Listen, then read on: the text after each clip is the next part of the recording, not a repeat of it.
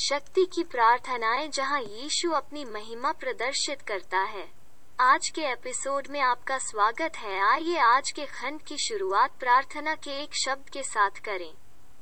Father God, हम इस श्रोता के लिए आपका धन्यवाद करते हैं जिन्होंने आपकी आवाज़ सुनने के लिए अपने दिल को धुनने का विकल्प चुना। हम प्रार्थना करते हैं कि यह प्रार्थना उनके पूरे जीवन काल में प्रभावी रहे और उनका जीवन आपके और आपके राज्य के लिए एक सुखद बलिदान हो। यीशु के नाम में मैं आमीन से प्रार्थना करता हूँ।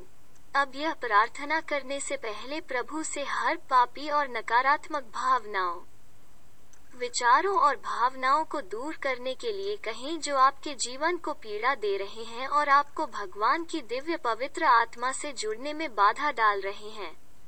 आइए अब हम इस प्रार्थना को पश्चाताप के लिए प्रार्थना करें। हे प्रभु यीशु, मैं आपको धन्यवाद देता हूँ कि आप दूसरे अवसरों के देवता हैं।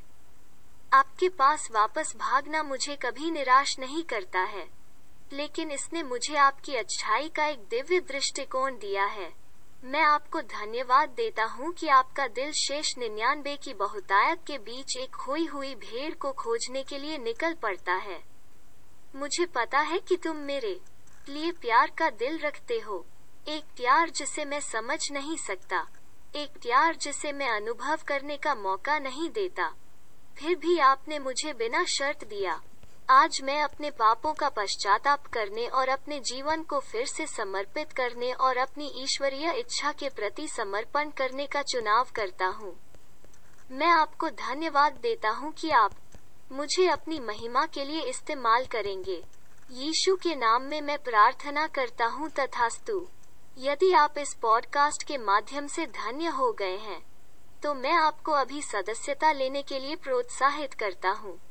समीक्षा अनुभाग में एक टिप्पणी छोड़ दो और इंस्टाग्राम पर प्रार्थना करने वाले लोगों का अनुसरण करें और प्रार्थना करने वाले लोगों के हमारे समुदाय में शामिल हों। सुनने के लिए धन्यवाद और तब तक भगवान भला करे।